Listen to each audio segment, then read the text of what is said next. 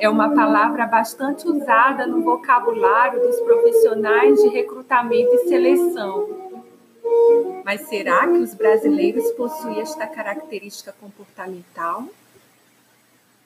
Tenho para mim que uma das maiores emoções da minha vida é ver uma representação no drama de teatro das peças de Nelson Rodrigues, pinceladas de tragédia e humor. Que ímpeto, que capacidade, completamente estriônica em suas várias facetas de improvisação. No exterior, somos reconhecidos como um povo com alto potencial empreendedor.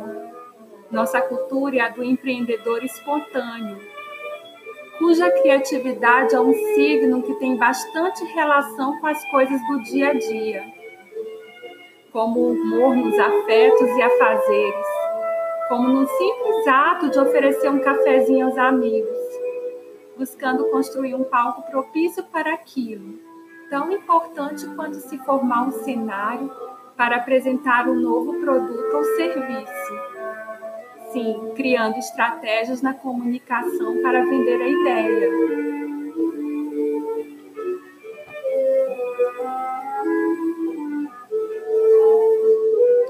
Resiliência é um dos atributos mais definidores das características de destaque nas pessoas Podemos expressar essa ideia apontando para o fato de que todos nós sofremos adversidades, mas são poucos aqueles que não se deixam atingir por problemas e seguem em frente, sendo o protagonista no palco.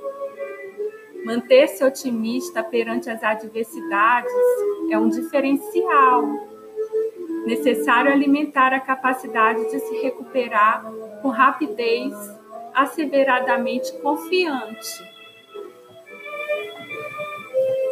No livro Power, há algumas características inerentes às pessoas resilientes. Eles não absorvem opiniões de pessoas negativas e reclamadoras da vida. Nosso subconsciente tem a função de filtrar o que os ouvimos, o que ouvimos e os resilientes, ao contrário de serem pessimistas, devem mostrar o lado otimista, não se deixando influenciar com o negativismo. Eles são humildes, têm seus consultores pessoais. Profissionais resilientes não são inflados de orgulho, buscam por sábios conselhos, seja através de terapeutas, coaches ou amigo de confiança. Quem está de fora pode enxergar com outro viés. Os resilientes buscam evoluir na comunicação, seja de forma escrita ou falada. O aperfeiçoamento é uma arma para se expressar publicamente, assim como o teatro é uma estratégia para improvisar nas horas em que acabam as palavras. Os resilientes não se deixam intimidar com situações embaraçosas. Com criatividade e assertividade, descobre uma alternativa para atingir a meta. Eis então as quatro observações contidas no livro. Longe de erudição, mas finalizo deixando uma boa ideia. A se achegar às peças de teatro, aos musicais, à poesia russa, a adrenalina de uma montanha russa também. Eu encheria páginas e páginas de dicas, mas se falar tudo, ficará como um papel esquecido na gaveta de uma mesa.